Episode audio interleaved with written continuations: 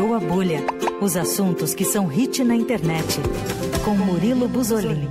Com a gente ao vivo todas as segundas aqui no Fim de Tarde Eldorado. Oi, Murilo. Olá, Emanuel. Olá, Leandro. Tudo bem? Tudo certo, você? Tudo certo. Me recuperando aqui do festival. O que mais preenche a bolha da internet é a convocação do Tite. Você não vai comentar Tite. a convocação do Tite, ô Murilo? Esse nicho não é meu, meu forte, não. Não quer falar do Daniel Alves também? Dar uma cornetada, não? Não, não tenho, eu não tenho propriedade, mas eu fico, eu fico do lado da cornetada. Boa. obrigado, obrigado. Bom, o, o que o Murilo está dizendo é que a gente teve o primeiro Primavera Sound aqui em São Paulo, neste sábado e domingo. Tem os side shows, mas o festival de grande porte foi no fim de semana, no distrito AMB. E agora você faz um balanço para a gente de como foi, Murilo? Exato, você também foi, não foi não? Fui ontem assistir especialmente a Jessie Ware. Vi outras coisas, mas fui para ver a Jessie Ware. É, eu achei o máximo, eu vi você postando, eu falei, amanhã a gente troca uma ideia. Enfim, foi, foi, também foi apenas um dia né, do festival, foi apenas um domingo. Os dois dias do final de semana reuniram 55 mil pessoas, né? Acho que foi uma boa estreia para o festival, que nasceu em Barcelona. Enfim, o festival aqui, aqui em São Paulo foi no Parque AMB, no Distrito AMB.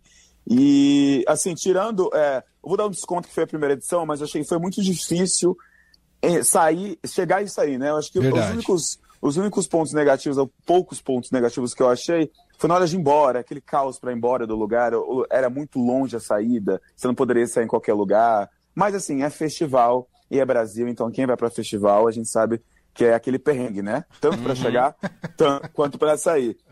É, tirando isso também, como o lugar é muito grande, é, para entender a logística do festival, e também que foi a primeira vez, é, eu achei meio complicado, mas depois que eu entendi a logística ali, eu achei show, achei que foi um acerto, achei ousado fazer um festival ali, né? Porque eu acho que. Eu não lembro, eu só lembro de shows ali. Festival de grande porte assim, acho que é a primeira vez que acontece, tá certo? Tá eu certo. É isso, Inclusive, é. eu fiquei.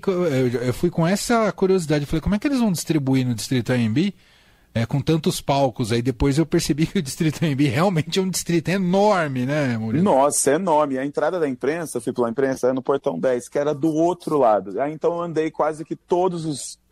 Enfim, todos os, os blocos ali é, eu descobri assim uma estrutura gigantesca. Eu fiquei até curioso para visitar depois com um pouquinho mais de tempo. Mas enfim, vamos falar sobre o balanço do festival, né? Se as pessoas gostaram, não gostaram. É, eu vi várias pessoas reclamando, vi até uma matéria no próprio Estadão reclamando de horas de fila. Mas eu acho que eu, eu não passei por isso. Perguntei para vários amigos antes de entrar ao vivo aqui na rádio hoje, passei a tarde perguntando como foi a experiência para meus amigos, e ninguém também reclamou de fila, porque ó, o brasileiro tem uma coisa que ele vê uma fila, ele fica nela sem saber, né? É. E ele fica nessa fila, e ele fica nessa fila até descobrir que não precisava estar nessa fila. Eu não passei por isso, eu achei, eu descobri vários caixas espalhados, tinha muitos caixas mesmo, eu não passei acho que dois minutos numa mini fila, assim, para carregar bebida ou comida. É, fora os vendedores ambulantes, né, que passavam ali a todo momento no festival. Durante os shows também eles passavam diversas vezes.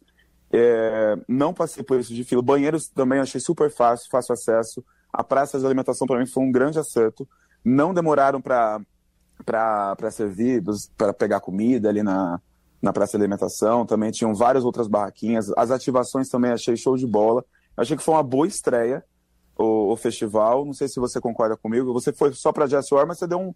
Não, um, eu vi volta, outras né? coisas, assim, dei uma volta, vi outras coisas. Eu também achei super organizado, uh, não tenho do que reclamar daquilo que eu vi da organização, assim, interna do, do festival, para comida, banheiros e tudo mais. Mas o que eu mais gostei mesmo, e eu acho que você vai chegar nisso em algum momento, Murilo, foi da do tipo de curadoria que o Primavera chega, né? Eu acho que está todo mundo ficando muito parecido nos grandes festivais, está todo mundo ficando muito parecido com Rock in Rio. O Lola tá, tá quase uma, uma filial do Rock in Rio.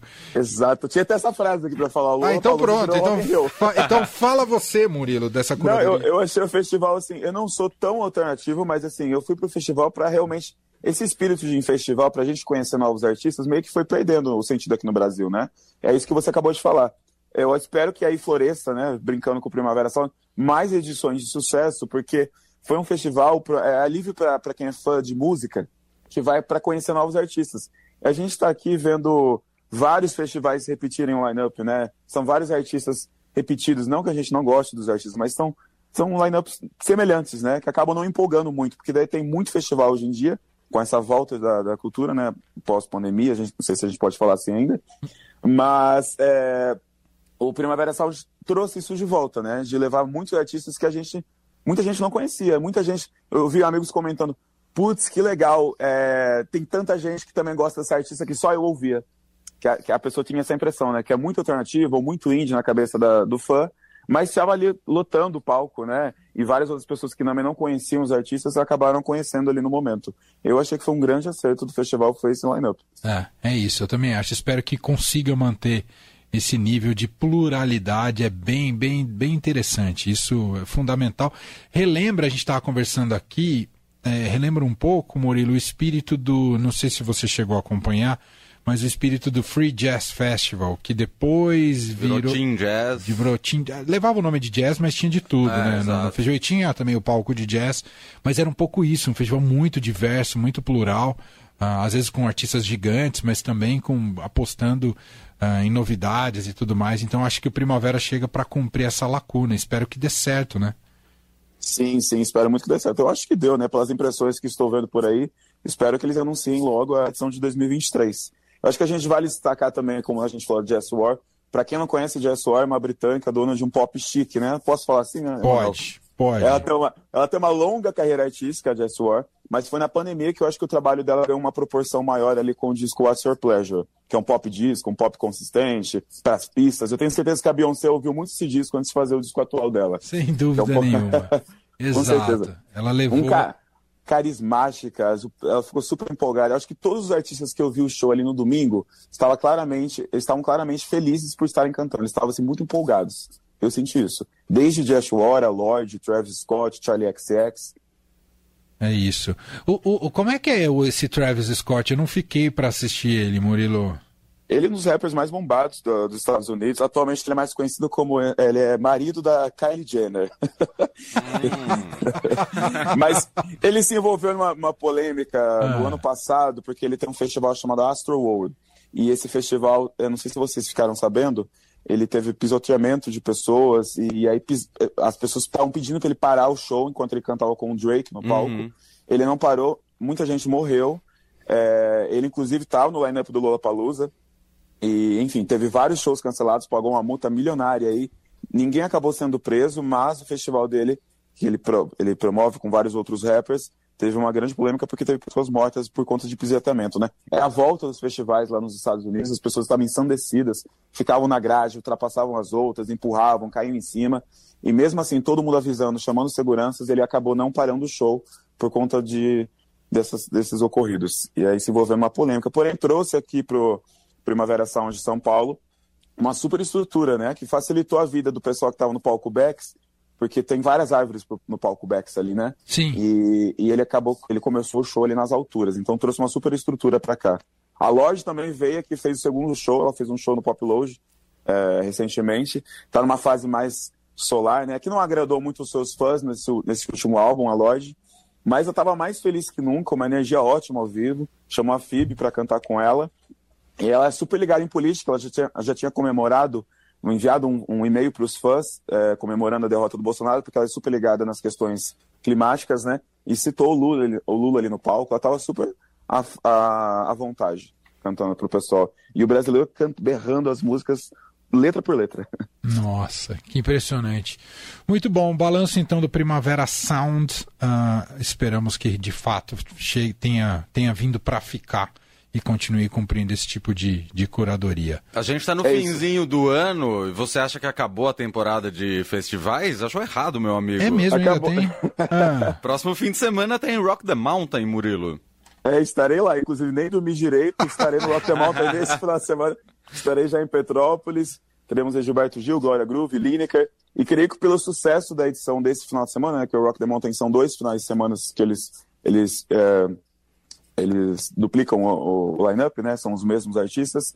Anunciaram hoje Maria Bethânia e Marisa Monte como as duas. Nossa! Duas atrações da edição de 2023, ou seja, vai bombar muito. Esse é um festival que ocorre em Petrópolis, então faz tempo já que tem o Rock the Mountain, você sabe? Faz, eu acho que vai ser a quinta edição. É porque esse ano já teve uma edição no começo do ano por conta do atraso da pandemia do ano passado, da, da outra variante e tudo mais. Então, uhum. é para ser uma edição por ano. Porém, esse ano, especialmente, teve, tivemos duas edições. E aí é e um... eu vou na, é um, segunda. É um festival que privilegia a música brasileira também, né? Exatamente. É, foca na música brasileira. Ainda não não focaram, não, não tem aquele âmbito de destacar o artista internacional, é mais a música brasileira mesmo. Tanto que anunciaram Marisa Monte e Maria Bethânia já para anunciar para vender ingresso Claro. E nos comentários, já para bombar os ingressos e nos comentários da, do Instagram já anunciaram também que vão anunciar, anunciaram que vão anunciar mais dois grandes artistas nacionais durante os shows ao vivo nesse final de semana. Sensacional, muito bom.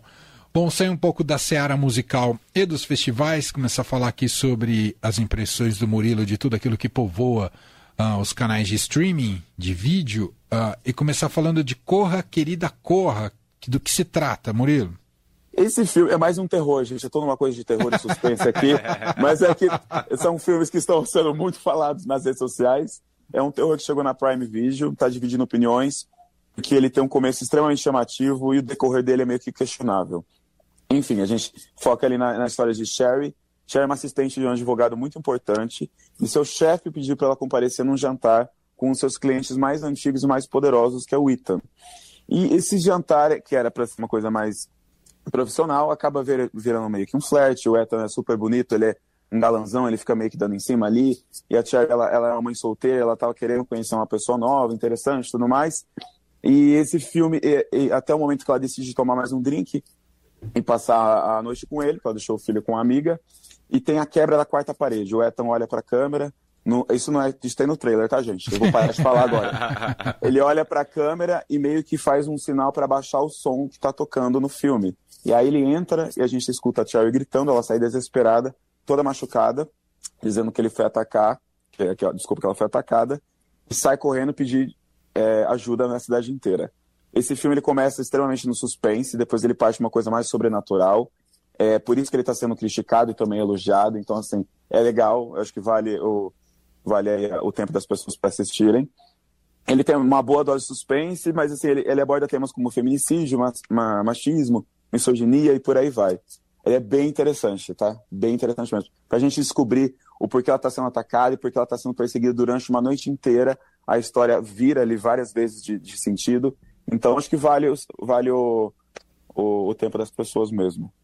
Boa, esse é o Corra Querida Corra do Prime Video. Mas tem novidade também na Netflix, mais um True Crime, certo? Exatamente. Não sei se vocês viram ali bombando no top 1, agora tá no top 4. É o Enfermeiro da Noite, com a Jessica Chastain. Ah, com... eu comecei a ver. Começou a ver? Eu não sabia que ele era baseado em história real. Hum, ele é base... E é, me é empolgou. No... Você acredita que eu parei, ô Murilo? Fica bom? Então, Cara, eu achei assim a história. Eu, depois que eu descobri que, a, que é uma história real, eu tentei. Eu assisti inteiro. Eu achei o, o, o ritmo do filme muito parado, porém a história é muito boa. Mas, para quem não. Vamos lá, vamos explicar para quem não sabe. Ele foca na história da enfermeira Amy Lowgreen, que ajudou a polícia a deter seu colega de trabalho, o enfermeiro, que é o Charlie Scullen, acusado de assassinar mais de 400 pessoas entre 2006 e 2013. Nossa. E aí ela acaba, ela acaba desconfiando, porque tem uns investigadores que começam a desconfiar de umas mortes de, dos idosos da instituição que ela trabalha. Ela ajuda a, na investigação, ela coloca escuta, ela tira a confissão dele, enfim. E acaba. Só que o ritmo do filme é, é demorado. Eu também não estava botando fé, tá? Mas para quem também não botou fé ou desistiu, vai sair um documentário nessa semana. Netflix está investindo né, em True Crime. Uhum.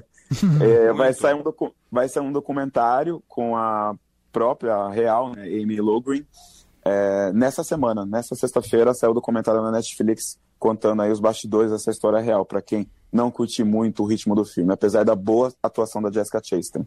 Aliás, esse filão aí de true crime ou de histórias reais mesmo, documentário real, tá bombando, né? Tem o. Saiu agora semana passada o docu, a série documental da Flor de Lis, né? No Globoplay Ah, já da Flor de Lis? Uau! É. Também tem, também tem, gente. Tem, ah, pelo amor de Deus. E hoje, inclusive, confirmaram mais duas temporadas do Dahmer, do canibal americano. Nossa! É, realmente virou um filão central aí, tanto em podcast quanto em produções audiovisuais.